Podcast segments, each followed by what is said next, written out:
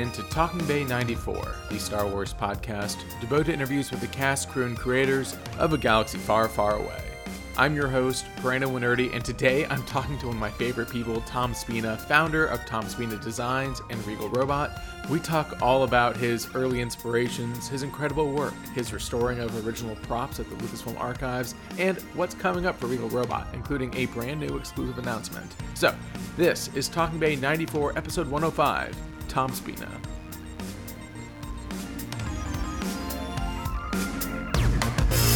I mean, first before before all of this, when was the first time you saw Star Wars? What was what was that like? Did it, did it mess you up? Like, was that it? Like, was that the final? uh, so I'll, I'll, even before I saw the movie, I had the the storybook, mm. and you know, so this is seventy seven. This might have even been before the movie came out. I remember my mom always tells the story of how the um, the commercial would come on for the movie, and it would play through, and I would be begging her to take me to see it, and I would always say, "It's like, but mom, it's at a theater near us," because every trailer ended with like "coming soon to a theater near you," and um, and so that really stuck with her. She still to this day, you know, however many years later, gives me that one. Um, but the storybook was my introduction to it, and you know what what messed me up was turning to that page that had the spread of Cantina monsters, mm-hmm. and you know that was when I was done for. All all the other stuff was amazing. It was cool. The uh, you know Tusken Raiders and the Jawas and uh, giant you know skeletons in the desert and all of this stuff that I was getting through the cards and the storybook uh, and then you know eventually the action figures and all of that stuff. But really, it was um, just baked in from the start with that cantina scene. That was like, oh, okay, this is it. yeah. In a way that I think didn't impact most of the kids my age. You know, they mm-hmm. wanted to be the characters, and I wanted to be the guy that made the stuff I was seeing. Like, I'm like, this was someone's job. Someone got to do this. Okay, I want to do that. So let's talk about that a little bit, which is like, how did you learn that people made movies? You know, like in my mind, it's like, oh, I, you yeah. know, Starlog and and and learning like, oh, like someone made this thing that I love, and it wasn't just like put on the screen. What was your experience, kind of learning that firsthand? Yeah, I mean, I think I was lucky enough to catch some of the early making of films. You know, the stuff that they'd run on uh, NBC or ABC or whatever. Mm-hmm. Um, I very distinctly remember seeing the, um, I, believe it ran on NBC, was the special effects making of Empire Strikes Back special, and and trying to make, uh, I kept trying to replicate the scene where the they they ran a, a snow speeder down a wire and blew it up, mm-hmm. um, uh, much to the chagrin of my parents. um, but you know, even early on, yeah, I had seen the making of of Star Wars, I must have seen other similar things. You know, I, it probably is just down to very practical parents, and you know, they they didn't have the same imagination that I had. Mm-hmm. I was kind of the oddball in the family, so everything was pretty plainly told to me right at the start that it wasn't real and that this was you know someone made this. But to me, that makes it better. Like yeah. if it just happened well, what's the point? Someone went outside and pointed a camera at it. Great, right. you know, good, good job, George. You know, but like that someone had to make that. Holy crap! Yeah. Were there any other movies besides Star Wars that that instilled that in you as well? Like, or was Star Wars the the thing? It, I mean, Star Wars was and and, and remains yeah, yeah the thing. But you know, prior to that, it was Wizard of Oz. It mm-hmm. was King Kong, Mighty Joe Young you know, anything stop motion. And, and, but, you know, this is also a different time than now. So this was like stuff that I got to see once a year. Mm-hmm. And then I would have to relive it somehow. So for me, that would either be making costumes or props or masks or something. As a kid, that was how I relived it, or I would draw it. Mm-hmm. Um, you know, and because we just we weren't seeing the movie all the time. So you had to find a way to keep it alive. And and you know, eventually it was Star Wars and then Star Wars comic books were a great way to keep that going. And just I can remember being in like third grade and wanting to make Star Wars movies in my basement. and like that was what I was working towards, you know, and like Return of the Jedi comes out and I'm building a cardboard Han Solo in carbonite, you know, life size to well, not life size, like life size to my buddy Brian, who was going to play Han Solo in the movie, you know, that uh-huh. kind of thing. Building yeah. the Jabba the Hutt on the couch out of old, you know, blue couch foam that my grandfather had saved me. There's like this roll of that egg crate foam, you know. Right. Whatever I could do to try and bring it back to life. And that was, you know, by the time Jedi comes out, from Star Wars to Jedi, the making of a saga happens. Mm-hmm. And that really, you know, now we had a VCR and I recorded that. Right. And, you know, that I watched more than I watched the movies. And that I think says something. You know, there's, yeah. there's, the films are great and I love them. And, and it's what inspires so much other stuff. But really, the, the story behind the scenes, seeing these people doing this cool creative stuff like that to me is the real magic. And that's what, um, you know, definitely started me on the path of, of that became my life. I love it. I mean, you're you're preaching to the choir, really. I think I've seen like Empire of Dreams and the beginning more than I've seen the actual Star Wars movies. So, um, right, you know, it's fine. I mean, yeah, yeah. You're, you're talking about this innate part of you that was building and creating masks and costumes and and props on your own. What? How did you evolve that process from just like being a kid who wanted to like plug in the holes of what he was seeing on screen to kind of almost making it a career. What was that journey for you and how did your skills kind of evolve over that time? Slowly and the hard way. Oh.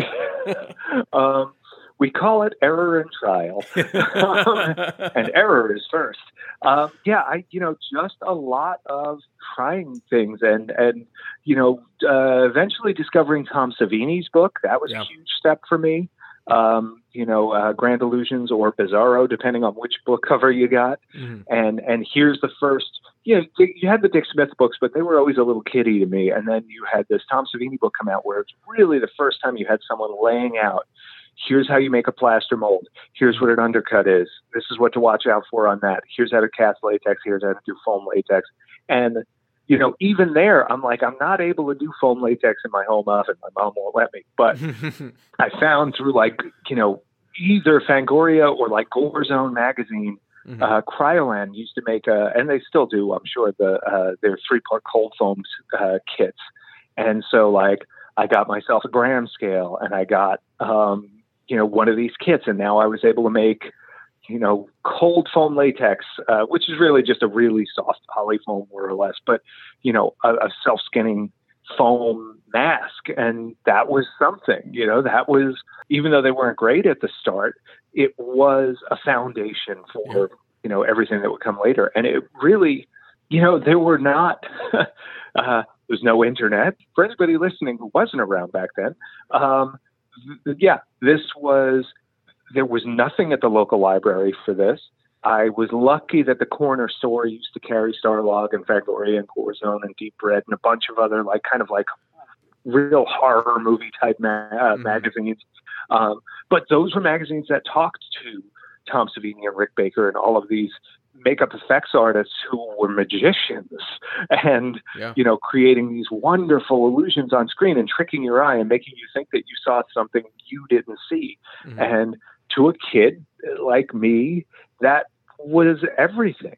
It's really cool seeing that legacy of like Harryhausen then transporting to the the age that you're growing up with, the Rick Bakers who are making mm. horror movies and making these creatures, and Rick Baker having yeah. this legacy of not only Star Wars but then you know the '80s of horror and Tom Savini. Yeah, it's like that is the perfect kind of way to immerse yourself and like you know the monster kid mentality and really yeah, totally. elevating it uh, even more. And and it's a generational thing. And now that I've gotten to know all these guys, you know, it's a there's there's this direct link that kind of runs yeah. from you know, from Ray to John Perk to me to, yeah. you know, now maybe the kids who are working at my shop, you know, mm-hmm. it's, it's a really neat thing to see. And, and, you know, another one, I'd be totally remiss, uh, of Muppets and Men, there was a special, behind the scenes special about the Muppet Show that aired wow. that unfortunately, this was before I had a VCR at our house. uh-huh. And literally, one of the first things we ever recorded was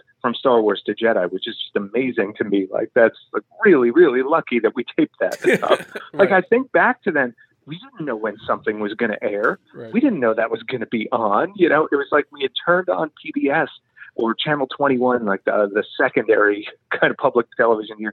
And it was just like, what's this Star Wars thing? It's just starting. Mom, quick, tape, you know, like one of those. That of Muppets and Men and the Muppet Show in particular um, is another one where, you know, everything you see in a Muppet Show episode is built. Everything's fabricated. Mm-hmm. Everything is an illusion. Nothing happens that the way it looks like it's happening. Um, and I fell in love with that. That was huge for me as well it is cool kind of seeing this progression for you, right? Having to rely on the VHS recordings or magazines, and then yeah. the advent of the internet happens. The internet exists, and then all of a sudden you're able to connect with people oh that, that are just like you or that have the same passion. Yeah. Talk to me a little bit about that, and especially like the prop form, like all these kind of things that really kind right. of cemented your love and ability to connect people. Yeah, I mean, prior to that, I think the uh, you know your connections were people you were in high school with, then they were people you were in college with.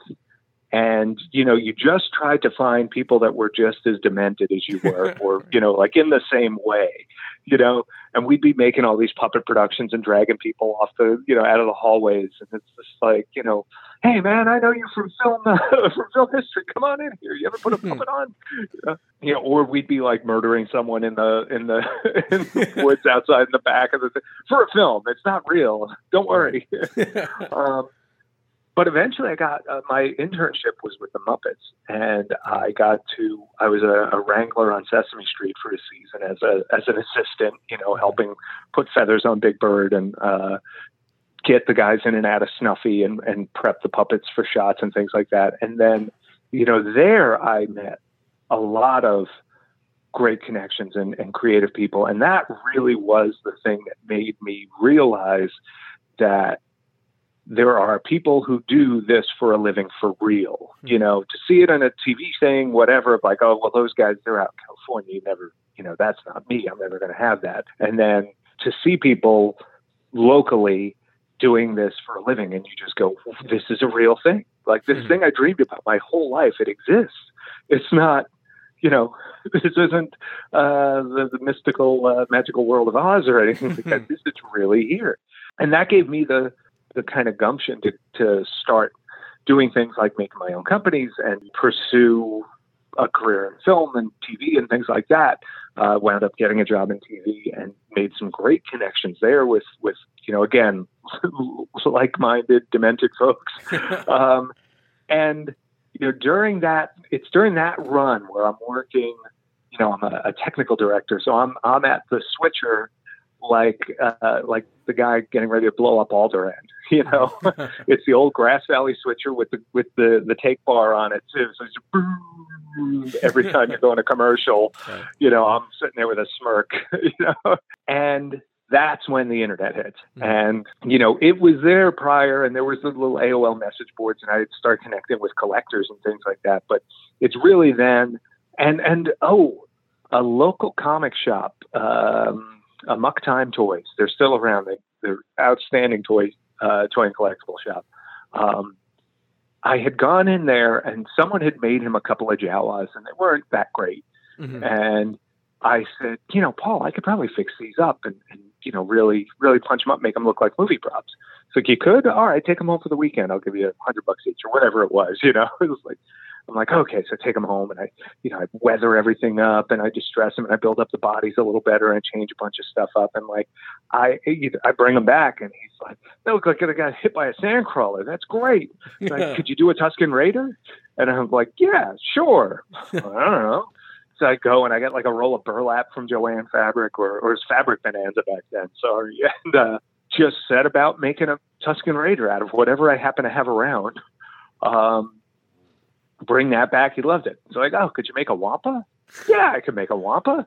You know, and, uh, and that that saying yes to that was what earned me my handle on the RPF, which was Wampa at the time. Uh-huh. um, and uh, and yeah, so you know the RPF hits late '90s uh, with Brandon Alinger started it, who's now over at Prop Store. Anybody who collects Star Wars books knows from his amazing Star Wars costumes book and the uh, two volume Ralph McQuarrie set that weighs enough to give you a herniated disc. Um, Both of those are right here. I use them um, to to lift uh, weights. Yeah, it's great. Yes, yeah, yeah, yeah. I, like, I thought you were going to say reference for the show. No, but then like no, no, no. I use it. I, to, yeah, I use gym. it to work out. Yeah, yeah. No, I. They're too heavy for me to do that. I. Uh, the you know and and so there it's that's where I connect with people like Richard Riley, who's been uh, sculpting foam with us for you know decades now, mm-hmm. um, and lifelong friends. Brian Lewis who sculpted a bunch of stuff with us, people who were equally obsessed with Cantina monsters. And I started to find people who said, you know, well, Tom, look, you're sculpting that mask. I, would like one of those. I was like, oh, all right. I was just making this for me, but if you, yeah, if you want one, I'll make a couple extra. And you know, then I started to realize, like, oh, you know, there are other people that feel this way. Like for me, I would I would make something because I wanted to have it. Um, and I uh-huh. still do that. you know, mm-hmm. if there's anything that's on the Regal Robot website, uh, you know, it's because I wanted it. it's right. like, oh, you know, like uh, we go to Lucasfilm. It's like, you know, whenever we're, we're pitching them ideas, it's like they they know. like, oh, no, Tom just really likes CZ3. You know, right. that's an interesting growth spurt that happens there, though, because now all of a sudden you just this is even really pre. You know, so there's kind of I see sort of two phases to, to um, the the whole internet thing. There's mm-hmm. the first phase where you have people that were already makers who are now connecting with other makers and you know potential really clientele, you know, like potential right. buyers and things like that. Um, and it, it starts to level that playing field where a small business can have the appearance of a bigger business, or you can have a, a similar playing field. You know, you, you've got a seat at the table all of a sudden. And then obviously this really only works in the niche market. So nobody's nobody's mom and pop shop has got a, a seat at the table with Amazon anymore. But back then it was, you know, you now people had the same amount of access to you as they did anywhere else. Right. If you set up a website, if you made it right, if you you know put good stuff out there, you you had a chance. And then you go forward another ten or fifteen years, and then you start really getting like you know the advent of the maker movement online and mm-hmm. the how to kind of movement online. Lots of tutorials, lots of you know now it started with like Pepakura and now it's like you know, 3D file sharing and things like that, and uh, printing and t- you know anything you want to do, you can learn on YouTube. Um, I you know I, I look at some of the folks who come to us to to interview and things like that, and it's like. Man, yeah, that's pretty good. Where'd you learn to mold that? And it's like, oh, I just watched a video on YouTube. Like, yeah. I don't done. Like, I, I don't wait till I was like 40 before anybody showed me that, you know? right. Um, you know, it's it's an amazing time for young, creative type people, uh, where the limit on what you can learn is really just it's like it's just limited by the questions you ask at this point. You know, the right. answer to everything is out there. It's just down to you asking that question or finding it. And that's just incredible. It really does give a lot of credence and ability to people that are curious. And I think that's that's very important. Yes. That's something that's that's often overlooked with because like you're saying, having a ton of internet and an access yeah. is both a good thing and a bad thing, right? Like it can you right. can do incredible things or you can just, you know, waste your life or sometimes both. the, the demented, curious people are the ones that are. Uh... Curiosity is is so important. I, I, you know, I feel like I'm, I'm, I, I feel very fortunate in life too, and I, I, you know, I've, I've been very lucky to be in the right place at the right time a few, a few times along the way, to have met some of the right people along the way, to have. Um, you know, just just been very lucky to bring certain folks into my life that just made a huge difference. Uh, my wife, not least among them. The, the yeah, that whole idea of curiosity is definitely there. You know, uh, that is that's very much a me thing, and I think, um, you know, if I, if I look for factors in folks when they uh, come and interview with us, and I, I, I brought this whole interview thing up a couple times now just because we just did a series of interviews. We hired a couple of new people, and it's just mm-hmm. kind of in the forefront of my mind. But I've one of the things I like to ask folks is like, you know, do you feel fortunate in life? And and you know, I like people who, um, regardless of circumstance, because everybody has a rough time, and and you know, everybody has their own challenges. But I think that you know, folks that can come through those challenges and come out on the other end and say, you know what, that's I'm I'm I'm still a lucky person, and this is this is why, and it's because I'm on the other side of this, or because I'm getting through this, or because I'm gonna, you know, and, and keeping that positive outlook, and then you know, so like that to me is such a key thing, and as a personality trait, and and to me, it sort of suggests something in how I think they're going to, you know, perform as a member of our team or, or in the work they do, and then that curiosity, you know, finding someone who's going to come into the shop and just be like, oh, what's that? Oh, how do we do that? What's that? Why is that that way?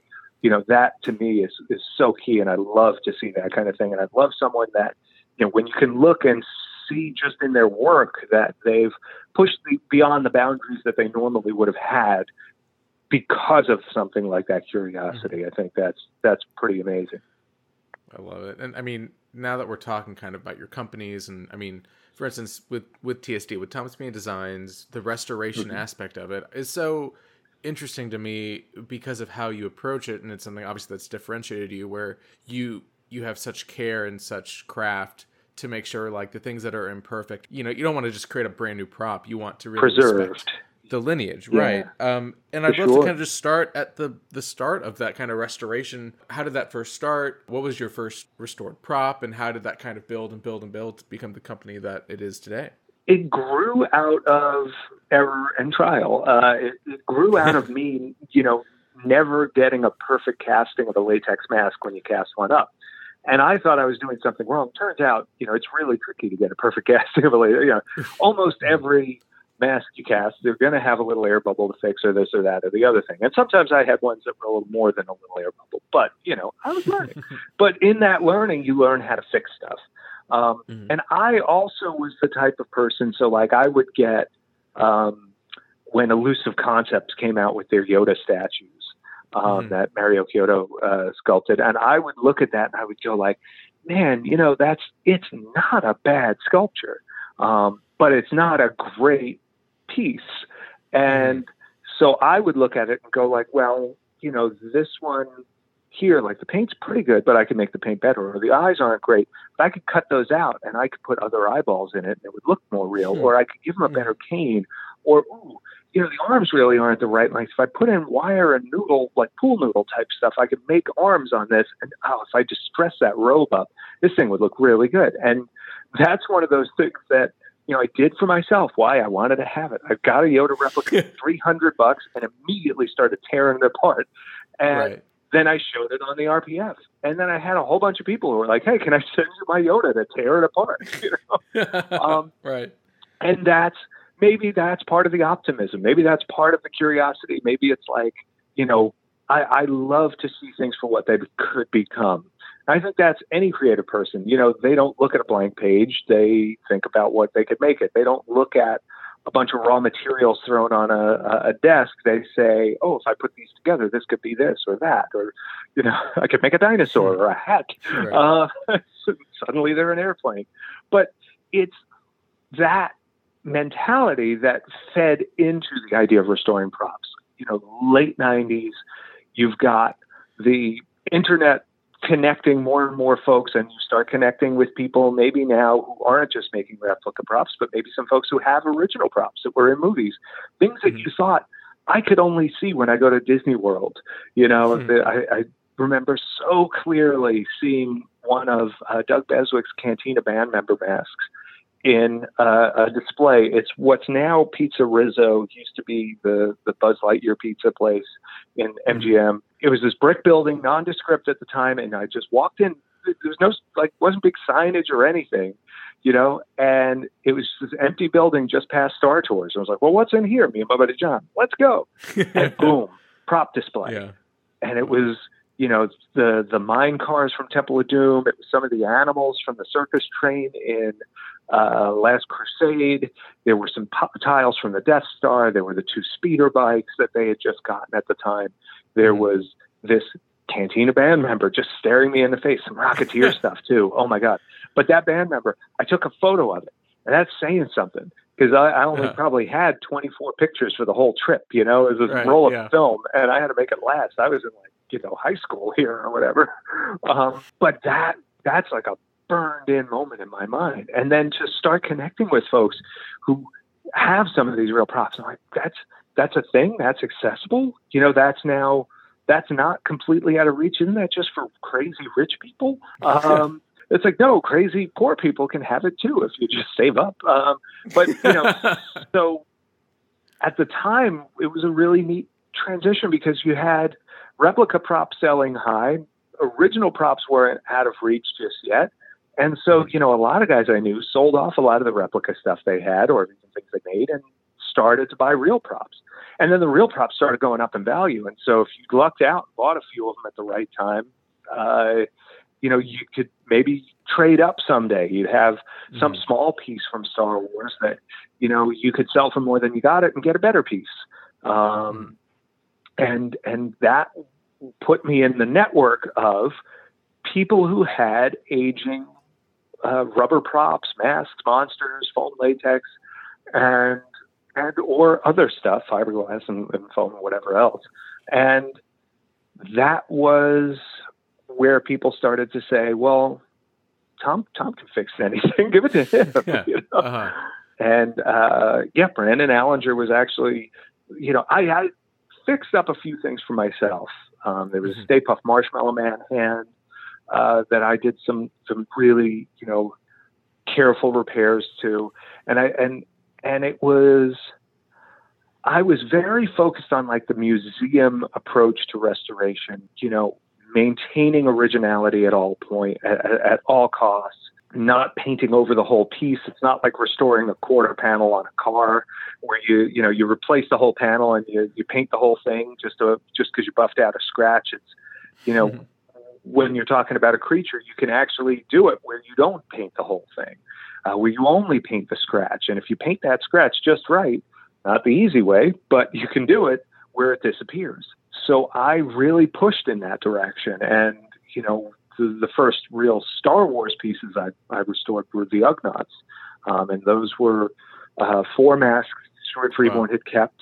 Um, this is early 2000s, 2004 probably. And Brandon Alinger had picked them up through Prop Store.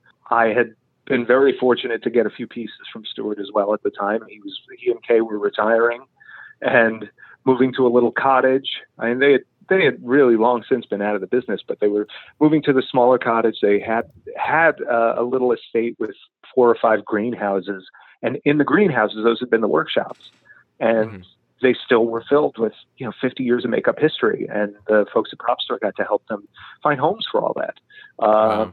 And and that was incredible. Even just going to Prop Store and helping go through some of that stuff and and I remember digging through a box of claws and going like, "Oh, that's a wampa claw," you know, and, and then finding the rest of like, "Oh, here's a whole hand's worth of wampa claws." Like he, you know, Stuart was a pack rat, he so he kept all this stuff, and, and so we would dig through and you'd find things like that.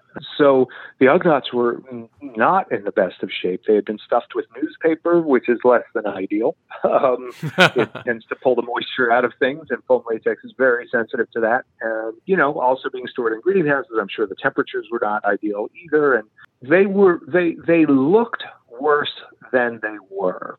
And I think that's mm-hmm. something that I've discovered with restoration in general. It is rare to have a piece that is actually worse than it looks. And I know that kind of sounds strange, but maybe not. I, I feel like, you know, with almost any restoration project, it's like you're pushing a, a, a boulder up a hill and the the lead up or maybe it's more like a roller coaster you know it's like that first the first uphill that you go up there hmm. um, clank, clank, clank, clank, clank, clank, clank. That's you trying to figure out what this thing is, what's the real state of it, where are the pieces, is everything here, is anything missing, how can I support this? And once you sort of get your plan of attack going, and once you start to move things back into place, that hill crests, and then you're just on the ride, and there's ah, down and around, and, you know, hopefully right. a good loop to loop, and that kind of was the way with these, and uh, I was nervous about working on them. Um, but Brandon, you know, kind of said like, you know, I, I was like, what if I ruin them? And he's like, they're already ruined, you know, like, so give it a shot. Um, and then, you know, I owe him a huge debt of gratitude for, for pushing me on that. They were not the first things I restored, but really some of the most in, more intense things I had done early on, and certainly the first big Star Wars pieces I got to work on. And it was really neat to help keep those around, and and that yeah. became, you know, even just working on those, I developed some techniques that that you know now almost 20 years later we're still doing at the shop and i'm teaching people as they come in and and um, you know, really focusing on things like that in painting and finding people that are even better at it than I was was great. You know, we've got Melissa Ocampo at the shop is insanely good at in painting. Um, we actually had something recently where we showed the client and he uh, he looked at it and he just went, he's like, well, that's great, but I told you don't paint the whole thing. I just wanted the, the scratches painted uh. out. And I'm like, yeah, I, I watched her. She didn't paint the scratch. She didn't paint the whole thing. She only painted the scratch. Like, Damn, she's good. I'm like, yeah, you know, like that's why people come to us. But that's, you know, that's a key thing for us. It's like maintaining that sense of original, uh, that maintaining that original material. The the surface of the thing we're working on is what reflected light into the lens of the camera that shot this movie. For us to go over that willy nilly is uh, is a crime, you know. um, and and so that's we're so cautious about that. And then there's also you know some, there are cases for everything. There are times where you have to do more, but really it's it's like you know it's the Hippocratic oath. It's it's first do no harm. you know, it's it's as little as possible and as much as necessary. um, yeah. You know, there's there's this, there's a lot of of sort of theory behind what we do, and a ton of planning goes into every single restoration, and it um, it very quickly became the thing that that allowed me to make it its own identity. Right. Um, there was any number of guys on the RPF or the HMA at the time that were doing monster masks. Um, I wasn't going to set myself up with uh, a business and leave a great paying job in the business that I went to school for and love uh, to start my own business where I'm dependent on you know the leniency of an IP holder that isn't me and you know just making rubber masks that anybody out there is making. Um, but when I hit on the idea of restoration and doing theme displays, doing custom mannequins, enhancing collections, doing the stuff that nobody else was doing and giving collectors a way to um, appreciate and enjoy their collections anew. You know, I, we have so many people who come to us that have like a rack of costumes.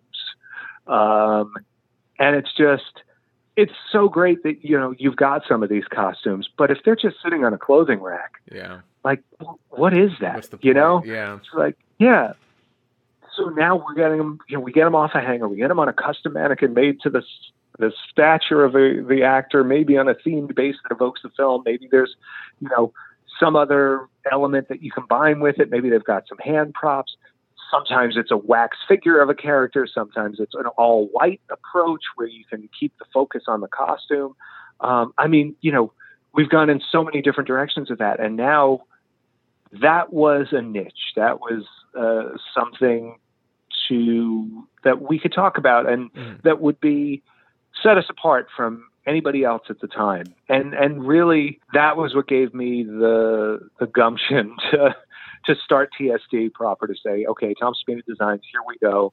And you know, yeah, we can do sculpture, we can do restoration, we can do displays, we can do big foam stuff and mm. you know, cast this wide net that has allowed us to keep going for so long because, you know, okay, so maybe there's not always restoration work, but then at those times you're doing a bunch of big trade show props out of foam or giant carved stuff, or maybe you know when that stuff's a little slow, you're you're making you know, Cantina monsters for Lucasfilm for a Super Bowl commercial or whatever. Or making costumes for something or a big puppet. Um, it's it's all wonderfully creative. It's all diverse. It's all interesting, and it's just every day you go to work and there's something new and uh, exciting to me, certainly, and hopefully the folks that work for me. um, but uh, but yeah, so that's that's kind of the genesis of that. I, I love it, especially like you talking about care and really this process that you've developed and brought up Lucasfilm, and you've obviously restored people's collections, but you've also helped Lucasfilm restore things in the archives. And I'm sure you can't like give me the list of everything that you've restored, but maybe just in general, going to the Lucasfilm archives and being able to hmm. be in that area, A, is something I think I've jumped about like once a month for the past like, you know, right. 30 years. but having that responsibility on your shoulders too to to restore it in that yeah. sympathetic way you're talking about i'm sure it's, it's, i'm i'm gonna like not sleep tonight just thinking about that what is that, right. what is that process for you and and how did you even first get in contact with lucasfilm to begin this relationship that's really lasted so many years it's funny how things come full circle in life and it i i you know um, it's between henson and lucasfilm there are these repeating beats in my life that keep coming back, and and I'm so incredibly grateful for them. Um, with yeah, I think the best when you talk about the the pressure of doing this stuff. I think actually it's it's a non Star Wars story, but uh, uh, I, I in the mm, I guess early uh, 2007 2008 area, um, we restored really I restored the original mm-hmm. Wolf from American Werewolf in London mm-hmm. for Bob Burns. Wow. I had some friends there, you know, kind of help him. We actually restored a bunch of little small stuff and just kind of fixed up a bunch of things while we were there because Bob's collection is so vast. Um, anybody who doesn't know, Bob is a uh, film historian, collector, gorilla guy. He played Tracy the gorilla on the live action Ghostbusters TV show in the 70s. Uh, he's also this amazing Forrest Gumpish nexus for so many special effects and movie artists and makeup artists in the uh, Burbank area, and he used to do these incredible, you know, Halloween shows with illusions and creatures and things like that. And you know, you could go to one of these Halloween shows and see stuff that Rick Baker made, or Dennis Muren made, mm. or you know, all of these amazing, famous monster makers. And you're just like, how, Bob?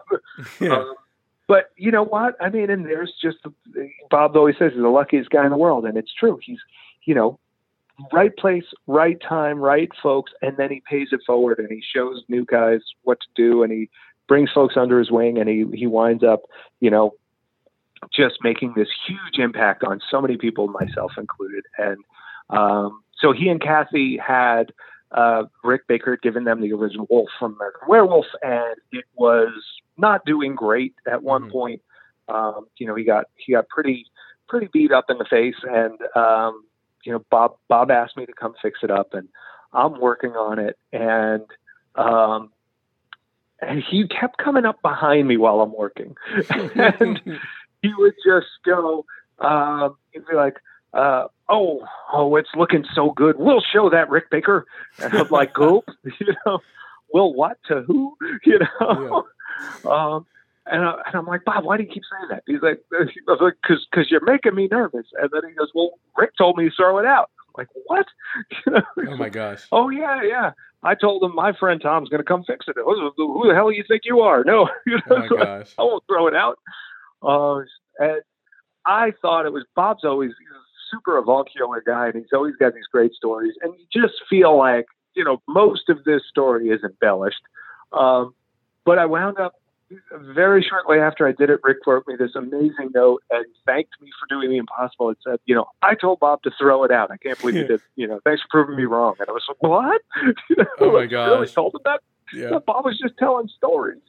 but that, you know, there's pressure because I'm like, right. here's something that I know the person who made it is going to see this someday because Bob are friends, and mm-hmm. you know, I'm it's like doing surgery on someone else's child, you know?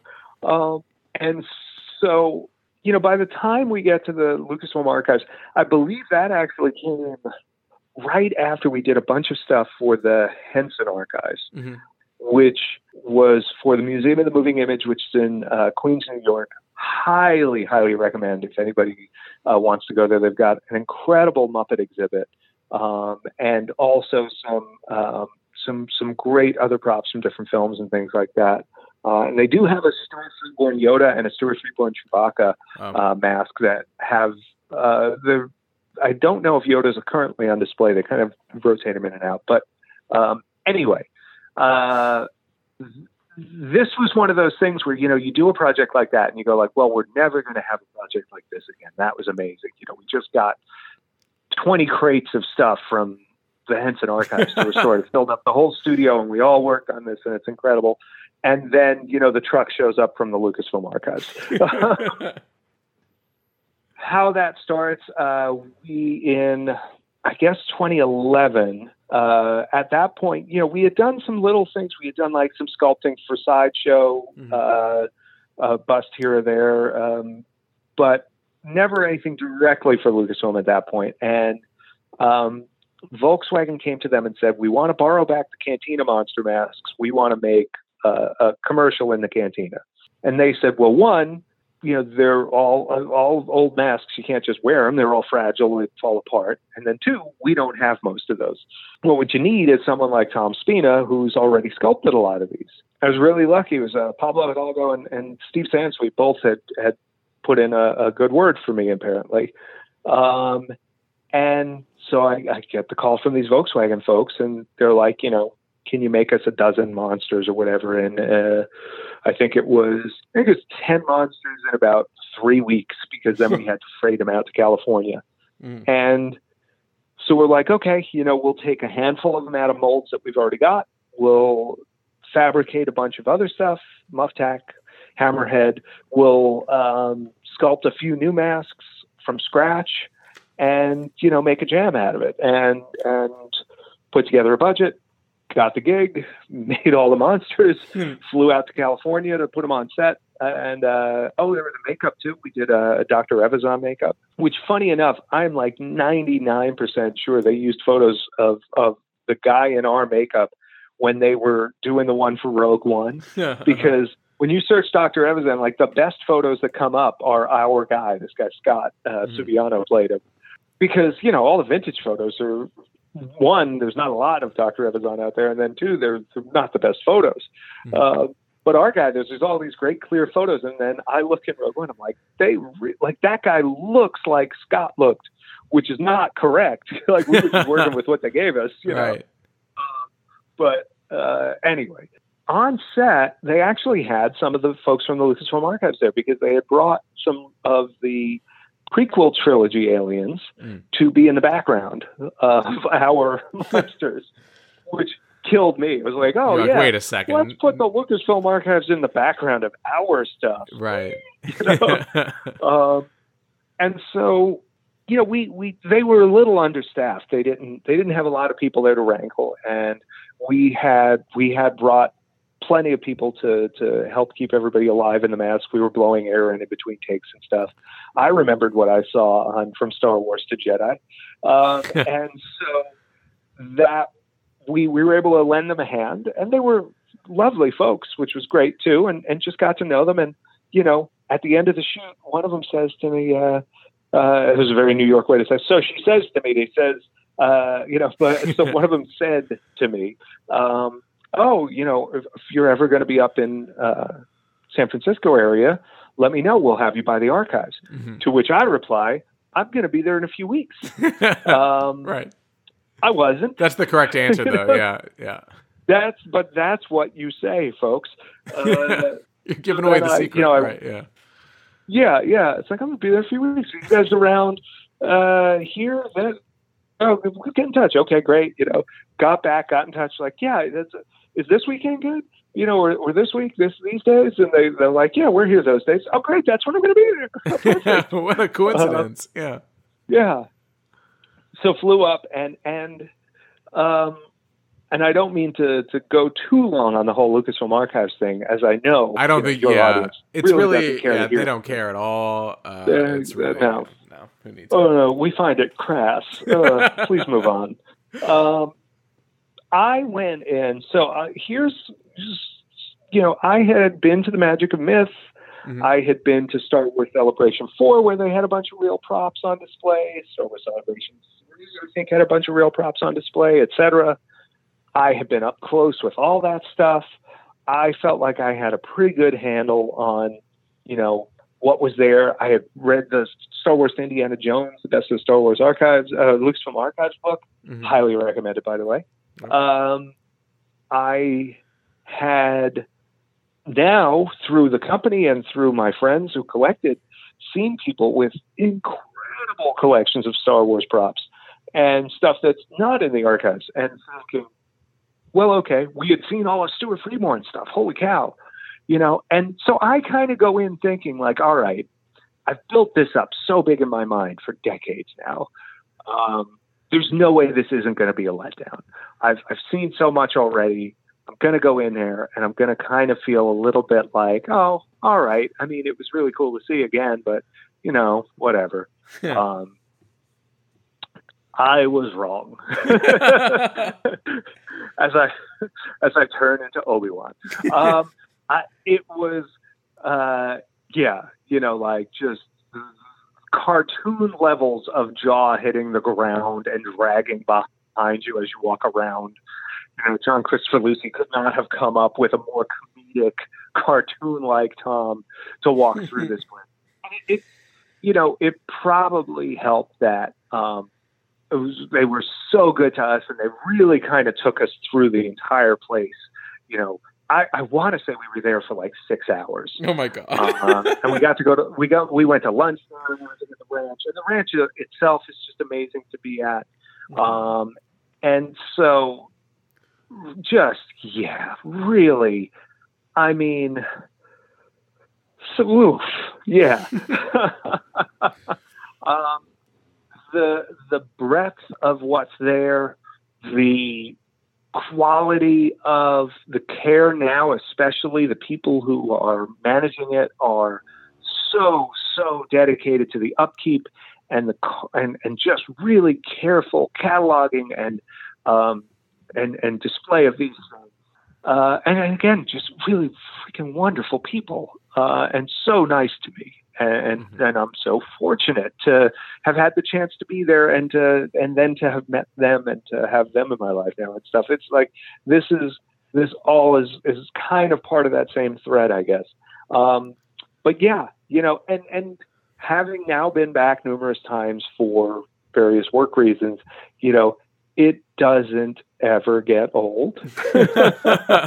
um, that that and, and, maybe there's the curiosity thing like there's always something to be curious about there's always something to look at you know yeah. it's like if you get tired of the star wars props you can look at the indiana jones props you get tired mm. of that there's some howard the duck stuff or right. tucker or whatever else you know or if you're not into creatures one day go look at the models you know or the hand props there's the costumes i i, I really have such an appreciation for costumes uh, that I don't think, you know, initially I would have thought of myself as a prop and a mask guy, you know, for most of my life. But mm-hmm. after collecting for a bunch of years and interacting with so many costumes through the shop and making mannequins and things, um, there really is some man- magic in wardrobe for these films, and there's there's stuff that they have there. The wardrobe ex- uh, collection is extensive there, mm-hmm. and I just remember one of the times being there and seeing like six variations of Marion's dress from Raiders uh-huh. in six different versions of distress. Be- and you don't think about it this way, right. but yeah, as the movie goes on, it gets you know rougher and rougher and dirtier and dirtier, and it's like it wasn't one dress they just kept getting, you know, they shot this out of order. They needed a bunch of different dresses. And to see them together like that, wow. it's just, it's an amazing thing. And there's, you know, this, these, these rooms full of props and masks and monsters and things like that that I absolutely love. But it was a series of, of five or six white dresses that caught my eye and really stuck with me. Hmm. Like it's amazing. Yeah and and you know so being there and walking through on this tour they knew about the restoration work we did and they were curious about it. And so we looked at stuff with that through that lens um, as we toured. And you know they showed me things that they were worried about. And i pointed out things to them that maybe caught my eye as something to be concerned about. Um, and i really do wish I could give a list of all the stuff we've done. right. Um, but what I'll say is this: everything we did was in that that very sympathetic fashion. Mm-hmm. Everything we did was with the utmost care for preservation and conservation first. Um, you know, which are different from restoration. Right. But the one that I can talk about and and if you'd like, I do have I have one picture that they have okayed me sharing. It's I, I think it's a selfie of me and uh, Max Rebo. um, so Max was really in in challenging challenging condition, and um, so the most recent uh, chat that I did with FOSIP, I went pretty far into detail on this. So I'll I'll I'll, I'll ask folks to look that up mm-hmm. for the full story. But I'll just say it was absolutely one of the most challenging things we ever had to restore.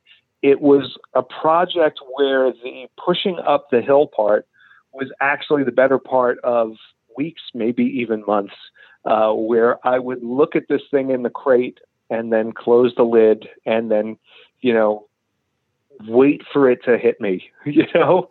um, and it, it was very far along in this many, many weeks and months long project of restoring stuff that, you know, the, the approach coalesced, the plan came together, and then very quickly, you know, we crested that hill, and it was the Max Rebo roller coaster. uh, but he came into the station looking beautiful, and I'm so so proud of the work the team did on it. I'm so thrilled that he is around for people to enjoy now. It's mm. it's you know, he really was in danger. I, wow. I, am not being melodramatic. Uh, it was it was a piece that you know probably, and it's it's through no fault of the people caring for it. There's right. there's limits to what you can do, and unfortunately, some of this stuff, you know, the way that it's mounted or the way that it's it was, you know, just wasn't conducive to long term. Some of it's how it was made. Some of it's the natural materials and the way they break down over time. You know the I feel lucky that we were there for that particular piece and and the others we worked on. And I hope someday maybe we can we can do some more with them. And um, you know, there's there's plenty. Anytime you have an archive that big, there's plenty of stuff that can be uh, improved in how it's preserved or presented or uh, um, you know supported. Really is is probably the best word for it. Um, but yeah, that was uh, a, a, an insane project. I love it. I love it. You know, and some people might say that talking about the Lucasfilm archives is a chore or boring, but you know, I I don't know if anyone would say that on on this show. So uh, probably not. yeah, hopefully not. And you know, if anyone's listening, I would just hate going to the archives. What you just described sounds terrible, right? Just sounds like just you a, would a nightmare. No, you wouldn't like it. So especially no, if anyone is listening, just don't ever reach out or uh, DM or ask. Uh, and then I definitely wouldn't lie and say I'd be in San Francisco um, the next week. That definitely right. is not something that I would ever do. So I think that's a good plan overall. That just not telling, at all. Yeah, warning people away from this. Right. I because otherwise you're going to get flooded with. Correct. You know, well, I mean, I, will show you my messages. It's just nonstop. People that work at ILM or at Lucasfilm, they're just like, oh my like, god, please, yes, please like come. guys with the letters. Yeah, I get it's it. embarrassing for them. Yes, you know exactly. Like no. that's what it is. Exactly. At that point. So please just you know? just, just lay it off because I, I don't need to do that right now. Um. Okay. I feel like we've. You're just waiting for me to invite you here, aren't you? Is that is that well, where this is going? that's the part of that is, I mean, if I'm ever in New York, I'll be like, well, I'm in New York next week. Like, I'd love to. Um, right. But I, talking about Regal Robot though, and talking kind of mm-hmm. shifting from restoration to then the the things that you've created. Um, the first yeah. thing I remember seeing, and the thing that took the internet by storm, and I'm sure you get emails every week still asking if you could make it is of course the Han Solo and Carbonite uh, uh, table yeah. that kind of set the tone though for what Regal Robot is and, and does for sure. like, especially with the Star Wars aspect of it and I'd love to delve in a little bit of, of how Regal Robot sure. started and sprang out of TSD and and what um, what's going on. Yeah, I mean, you know, 2007 ish, uh, the that Han Solo and Carbonite desk came about. We, we were working for uh, a uh, it was uh, Mark Hall, who's a Christian rock star who wanted a cool Star Wars themed desk that he would put in his office for a while and then auction for charity. And uh, Rich Riley and I put our heads together, presented a bunch of different ideas, and that was the one that you know, I, I and I want to say Mark said something like, "Can you do something with Han and carbonite or whatever?" And we were at first we were like, "Yeah, but how do you deal with the surface? And right. you know, is it is it flipped over? Is it how do you you know is it on the front of the desk?" And we tried a couple different things, and eventually we hit on this idea of like you know the posts around the side and the glass over the top of it, and a cutout in the back so that you can get your legs under. We built it. We did not think anything of it. It was before social media, so we didn't expect, you know, we weren't pushing it out anywhere. we just put it on our site and forgot about it. And within like a week, I was getting hundreds of messages about this thing. uh-huh. And, you know, it was it was crazy because it was a very small site at the time. and, you know, there we get a fair amount of email every day, but nothing like this. And, and I'm like, where is everybody? I kept asking, I'm like, where are you seeing this? It's like, oh, it's on such and such blog. Oh, I saw it on this blog, on that blog. Everything was blogs back then, you know? Right. So, and then I went, I did like a, a search on it, and like, I I stopped at 200 entries, and it was 200 different blogs had written a story about it at the time. Right. And and I, and I'm like, okay, I'm cutting it off here, but what the hell? You know, like, right. like we knew it was kind of cool. Like we were excited about it, but it wasn't like we didn't think that cool. Right. Um, so that really showed that, like, okay, you know, Rich and I always talked about this idea of like theme parks and and how cool that is, and we love like the whole uh, repurpose movement kind of thing that was happening, and, and, and especially how they do that in theme parks where they take elements from a, a, movie or a property or a cartoon or whatever, and they try and incorporate them in some new way and make them functional. Um, you know, they'll take some small thing from an animated, pardon me, an animated thing, and they'll make it bigger and turn it into a seat or or mm-hmm. whatever. Mm-hmm. Um, and and we're like, you know, there's so much opportunity for that in Star Wars. There's so much stuff in Star Wars that could be turned into other things and to be and, and become functional art.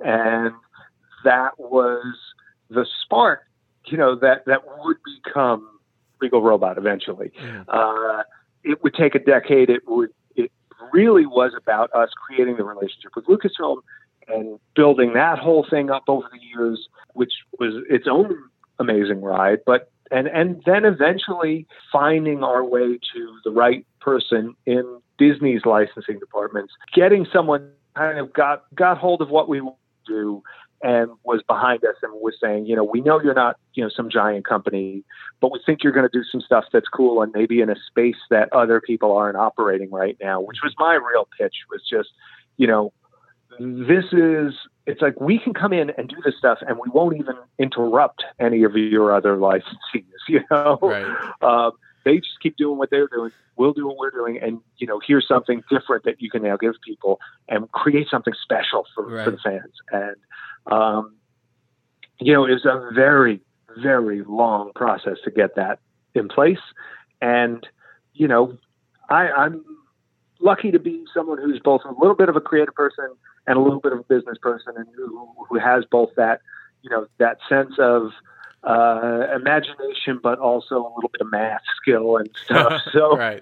um, you know, that aspect of it, you have to be, and I mean, this is the way it is with TSD as well you have to be as excited about the business side of things as you are the creative side. Otherwise, there's no way that you can um, keep things going and keep the folks that work for you employed and, you know, right. keep your team together that loves creating stuff. So, um, I force myself to be very passionate about that side of things and, and uh, spend many hours a day on that part of all of this.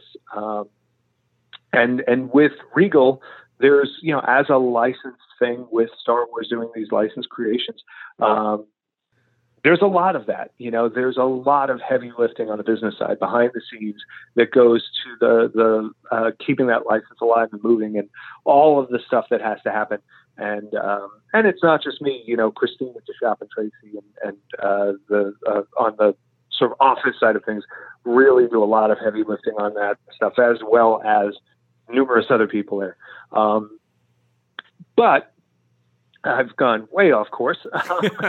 we so that that Honda really shows that that sort of furniture art idea that we had that that functional mm-hmm. um, element Uh, and so that's where Regal started. And, and we were lucky in that as we started to develop more stuff with Lucasfilm, they recognized our capacity for really detailed replica work too. And they realized that we were putting stuff into our furniture that was prop level stuff. um, and, you know, when you, when you make a, a, a sofa out of a dewback right. and you scan the real prop to do it, uh, you pretty quickly get a reputation for uh, for doing, you know, a particular level of work. right. And uh, and so that developed into now doing more um, prop replica things and and creature replicas and droid replicas and mm. life size characters. Um, everything from our, our you know one to one Chewbacca bus to a CZ3 to replicas of the maquettes. I mean, you talk about from Star Wars to Jedi, the that sequence of the first try was too human, the second too snail like, the third was just right with Jabba the Hutt and the various maquettes going by. You know, we've now got our replica of the quote just right maquette for Jabba that's on display at the archives and is, you know, I and and honestly, if anybody has looked at that and thought about picking it up, now's actually a great time to grab it because I think there's only like 29 of them left out of 250 pieces. Oh my um, god! Well, I mean, I'll do the sales pitch for you, which is, I mean, you're on phone, you can't see my video, but in the background yeah. of this video is my number 48. So if you want to match me, the best thing that I nice. own, please buy your Jabba the Hutt maquette uh, because. I mean, and and with the payment plan, it's like a hundred bucks a month. Yep, like that's exactly bad. what I did. Uh, exactly uh, what I did. Yeah, I and I'm not a super salesy guy, but I love that piece. I've got one in my office. I've got our photo master that I was like, yeah, that's mine. You guys don't need this anymore. I'm going to just put this right here on my shelf. I did uh, because uh-huh. I just started a new job, and everyone looks at your background and that was oh, yeah, I, would, yeah. I, I, would show it off every one-on-one meeting. I was like, "Look, and here's my Jabba the Hutt concept maquette from uh, 1983 documentary that I love." Uh, yeah, so he looks That's different it, than he does right? in the movie, and everyone got a kick out of it. Right, hopefully, with the phases and just all like the little dripping stuff, and that like you know Michael's wood base that Phil carved up to look like stone blocks. Yeah, like it's just it's so great it's that so original good. thing, and and I'm I'm so proud of the work the team did on that one. Tony Cipriano did the digital work on that, and it's amazing. And uh, Sherry and her team do the casting and painting on it. They're, they're, they do such a good job. Melissa and I did the paint masters, and uh, they really did a great job mimicking uh, mimicking that on and every piece. And they're all hand painted, and they're all made in the USA. Like it's this is what we're trying to put into our stuff. We're trying to give it that you know hands-on thing. Um, and uh, it's it's pretty cool, man. I am genuinely excited about everything we do. I love it. I, I mean, I, I, there's so much more to talk to you about, and really, this is just me like uh, buttering you up to come back for a part two in like a year. But because there's you know the the secrets of the cantina panel, the uh, the the ma- oh, magic yeah. wheelchair stuff, the uh, SNL Ooh. stuff, all the stuff that like it's just like uh, the part of the fabric of why I've gravitated towards you and Regal Robot for for years now, and I, would love to kind of take a step now and let's talk about why why I was able to uh, to get you on at least right now, to, and because I'm just so excited and I wanted someone to talk to about it, uh, which is the, the chess set that Regal is putting out. Um, yeah. And so I know that's been a labor of love, and it's been I've seen you hint at it for uh, probably almost a year now. Just kind of like maybe like oh, like in a live a live stream or something like oh, and you know something something is is in the background. Like what is that? Um, let, us talk about it briefly, and you can tell everyone what it is what and how to set? get what it. What are you talking about? is there something behind me again? Why do people keep saying this? and, anyway, you're doing it with a, a prop you, there was a live stream maybe a week ago, two weeks ago, and you did the same thing. I was like, oh no, like it's fine, it's it's okay. I prepare myself a year in advance, um, but I also now have to I prepare my fiance. I'm like, FYI, like right here, you know, because I only have I have two. I have the Jabba Deus magnets on my fridge. I have two of those. I have the oh Jabba, nice, and then I have the 94 uh, in the bathroom. Which is yeah, you which, have to. And I felt yeah, I, I got that email, and I was like what the hell? Like, you're, you're just trying to get like a hundred bucks from me. And I was like, that's so Yeah, rude, yeah. so rude. But It was. um, I didn't you notice the email only went to you? Yeah, it, didn't, a- wasn't like a mass a email to all of one-of-one. our clients. Uh, literally just you. A- anyway, all that to be said, the most recent offering, the thing that's about to come out, uh, by the time that you listen to this, there will be the details, uh, and then Mm-hmm. Yeah. next week will be the time to order it. Is the Dejarik chess set? Phil Tippett, Jon Berg, Dennis Muren. Let's talk. Yeah. What's going on? You tell me. You tell me what's happening because I'm I'm very nervous. um, I I was at Phil's studio uh, a few years back. That also sounds Uh, terrible, just like the archive. Awful. The. Yeah, I don't recommend it. Yeah, Yeah. no, no, not at all.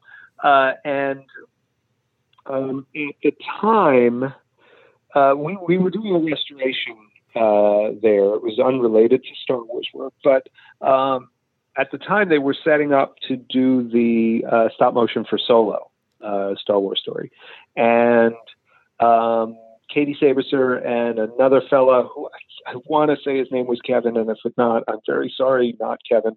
Um, were prepping the figures, and in particular, um, he was working on a mold for the Scrimp character that they were going to be bringing back Mhm. into um, into the mix, and she was at the time I was there repairing the fingers on Mr. Big, Mhm. uh, who is the the the. Uh, if you can't figure out which one's called Mr. Big, uh, so he's the big green guy with the shirt. He's the only one with clothes. Right. Um, but uh, I love the sound. I love that that little roar, like over the body and just the arms.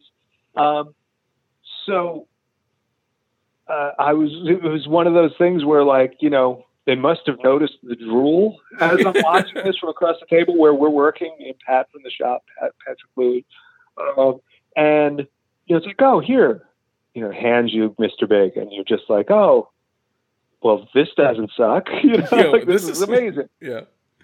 Um, and I had seen the tested videos uh, Mhm. where they took us through the process of how they did photogrammetry and scanning of the original props to create new digital files of each of these creatures, one to one to the original puppet, and then output them to then mold them and make silicone armatured puppets for each of them for the new movies Right. um, and it was so extra. It was so beyond what you know you really needed to do. Um, it, like you know, in nowadays, like I mean, and I'm and trust me, I'm so glad they did it. But you know, normally you would just kind of go like, all right, we'll have some digital artists look at the original movies. They'll model up some monsters a day each or whatever, and you're done. And then there you go. They're holograms. You just do them digitally, overlay it, you know, whatever. Um, but no, they wanted to be authentic, and, and credit to you know JJ and and uh, and the producers on uh, Force Awakens for going to Phil specifically to do it, Mhm. and then for Phil's team of doing it, you know, the way they did, where they went back to these original props, they scanned them, they photogrammetry them, they studied them, they made patterns, and uh, they brought these things back to life. And so now there I am, and I'm holding this big in my head. They're like, oh, the rest of them are in that cabinet. You know, you can play with them. We'll leave it open for you. Yeah. I'm probably getting someone fired by saying that out loud, but um, and so yeah, so there I am playing with all these stop motion puppets, and I'm like instantly obsessed with them. Mhm. I like I always thought they were cool. I always I, I was always into you know the the stop motion in general. Um, there's somewhere I have eight millimeter film footage of my Tauntaun Empire Strikes Back, like Kenner Tauntaun doing stop motion attached to like the top of a shoebox or something so it could get in frame and just like you know slowly stop motioning like goose step kind of stop motion across the screen.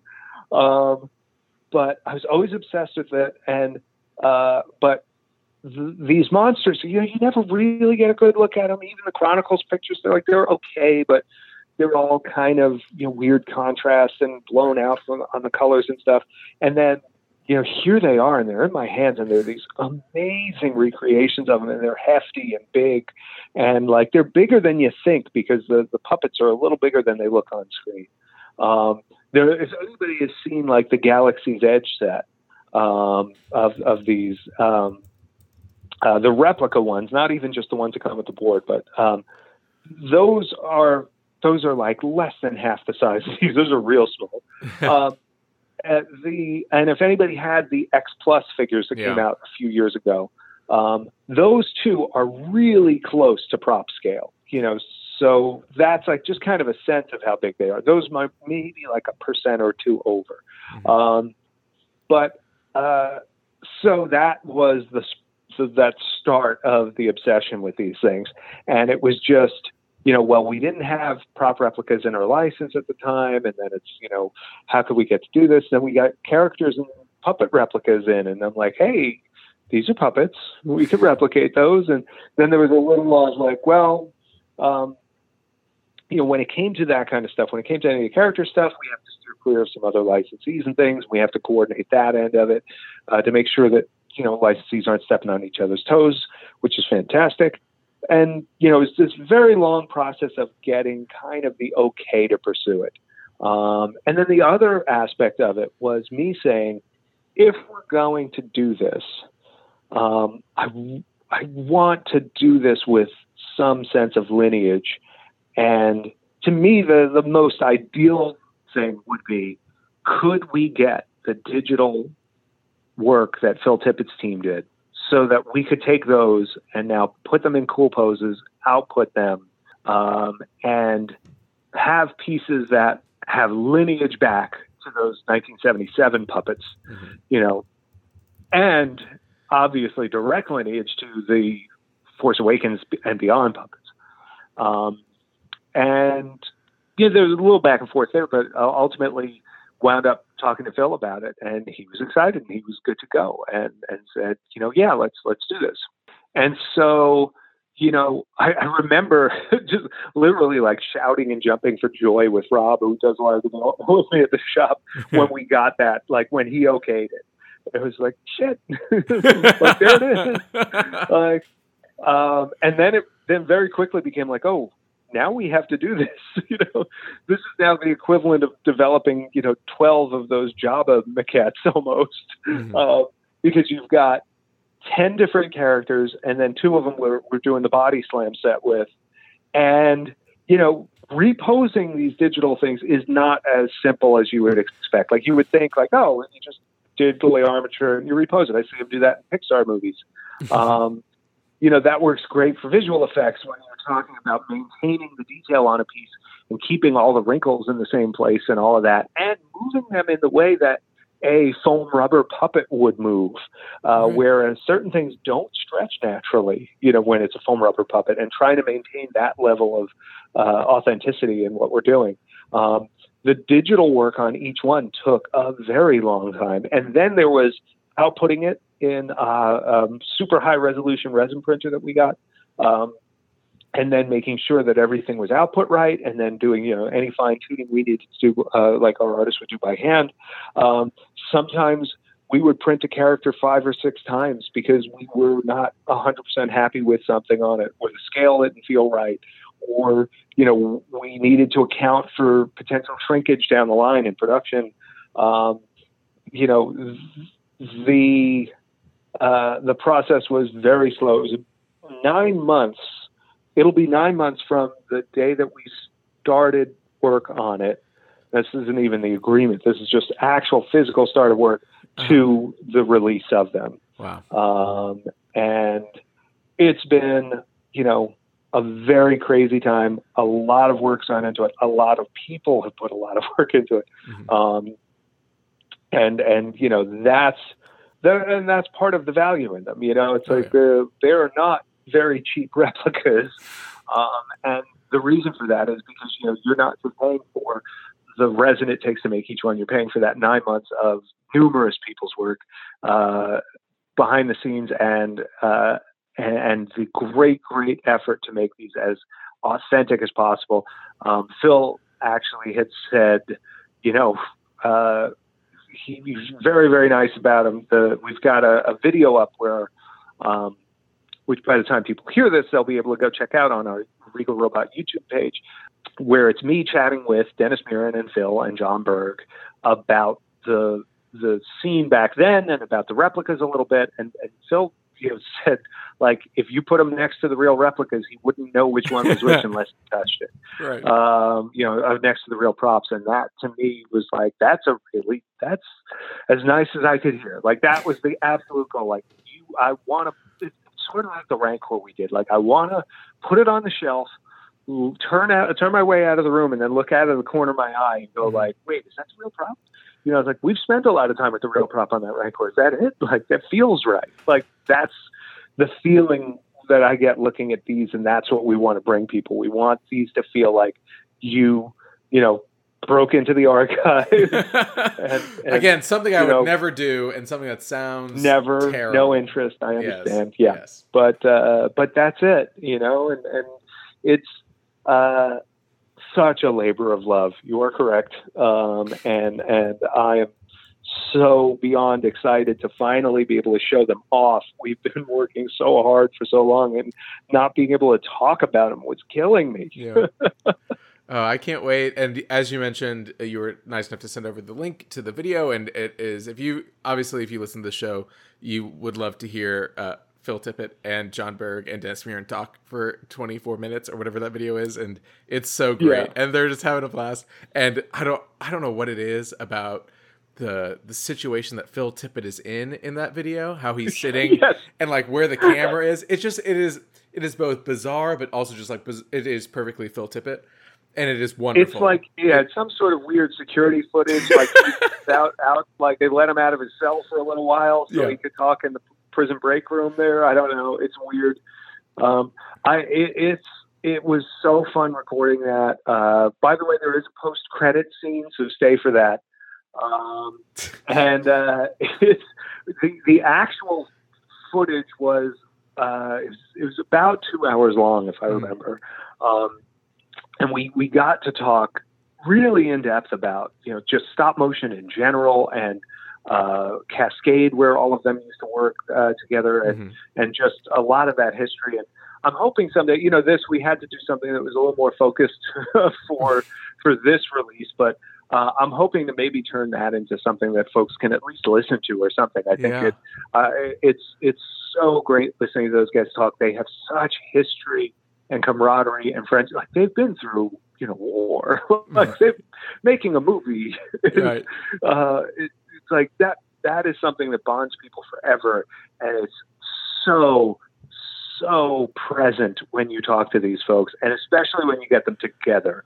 Um, you know I've, I've been around john and dennis together uh, at, at dinner and stuff and it's just like there is such history between them and such camaraderie and such deep deep friendship and it's just it's such a treat to listen to and and, and you know yeah, the, you, I, am with you. I'll, I'll, like. I don't care that I was in the video. I'm just going to go sit back and watch it now. Oh, it's great. It's wonderful. Yeah. It, and if you know, Thanks. again, people people that listen to the show are going to love that, and people that listen to the show are going to love uh, these Dejarik chess pieces because, yeah, again, and you know, I mean, here's the thing: there, I know they're not going to be for everybody. There's only 77 sets of the big, you know, right. limited edition set, and then the other stuff is is being done as a timed edition. Mm-hmm. So folks have a limited time to order, but we're going to try and fill every order that uh, uh, that people do, unless it really, honestly, if the orders get a little crazy, we might shut that down a little early. but right now, the plan is for that to go for 45 days, and basically everybody who orders between May the 4th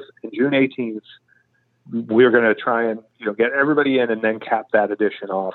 Um, I, I'm hoping that's a nice way to give folks a second sort of bite at the apple.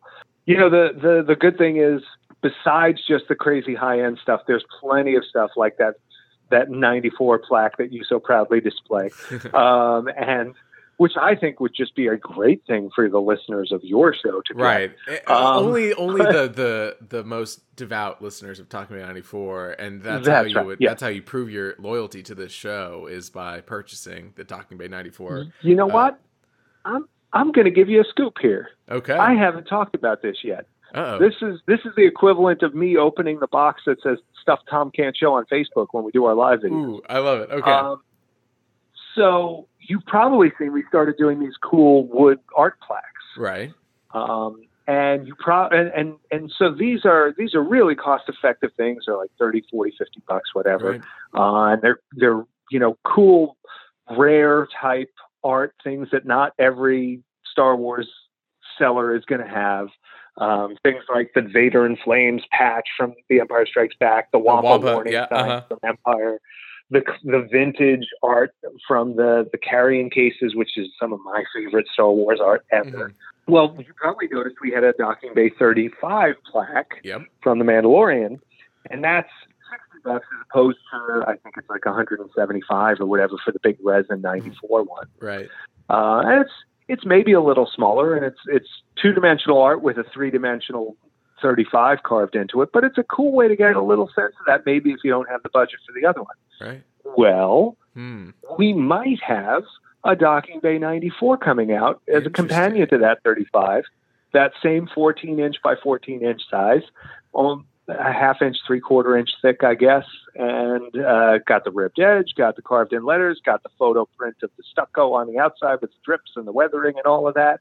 And those are not going to be live on the site for another couple of weeks, but they are coming. And folks who are fans of your show, I think, uh, I think it'd be kind of a shame if they didn't have one. I think that's a huge shame because I think I'm about to double dip as well and find a different spot in my uh, apartment for that too. Um, that is a wonderful scoop, and uh, yeah, so that's going to be good to know though because I probably will need to just combine the order for the 94, the Wampa Warning, and the Darth Vader in Flames, and just kind of make sure that I am covering all my bases. You want to cover your bases, yeah. You Right. definitely you don't want to be without any of those. Um, I love the Wampa warning. Oh, it's the best. It, it is. It is the best. It is the best. And it, it it's been tough because I'm looking. I'm looking at the site right now, and the I want the Wampa warning, but then I have the Columbia um, Norwegian ski jacket. I'm like, well, that'd be that would look so nice next to the Darth Vader in flames. Like that would. Why I can't Ooh. I can't have that and not you know the other. Um, Right. and yeah. then, yeah. And then I I'm agree. kind of I'm working through. I'm about to move to a different city with with my fiance's gonna move in, and so I have to be like very very um, careful though, right? I have to really pick my Mhm. battles here, right? So 94 is it's easy for me to be like, yes, of course, you have to support. Right. You have to support the show. It makes sense to have. Honey, it's my show. Yeah, you got it. Um, Yeah. So we'll see. We'll see what happens. Uh, but all that to be said, and I feel like I've taken so much of your time, and it's so late, and I feel so bad. But I've, I'm having such a blast, and um, I appreciate you coming on. Uh, and yes, Yeah. if I have thanks not for having me, man. if I have not gushed enough about RegalRobot.com and all the stuff that they have, go check it out. Uh, go check out the upcoming Dejarik set. Um, by the time this launches, you'll be able to order it uh, and check out all the details. And uh, yeah, exciting stuff. And Tom, thank you for coming on. It's been a long time coming. And I was looking through the list. I was like, Tom has not been on, uh, I don't think, but I'm glad that we've remedied that. So Thank you. Me too, man. No, I, I'm I'm I'm thrilled to have been here. I'm honored to have been on the show. I I'm, I, I look forward to uh, to chatting through that long list of other stuff that you mentioned we never even got to, which is amazing. Um, perfect. no, I, I'm I'm I'm so happy. Thank you so much, and uh, I I appreciate all the kudos on the work that my team is doing. There, they all work so hard, and uh, it means a lot to us that you know people go to uh, regalrobot.com or tomspinadesigns.com or follow us on social. And I'm not just I'm not guilt tripping folks, but it really it does mean a lot. uh, tell your friends. Go follow us. We're at Regal Robot or we're at Tom Spina Designs. And and I think if you're if you're if you like this show, you're just going to like the content there. Like I just want to share with folks uh, who are like us.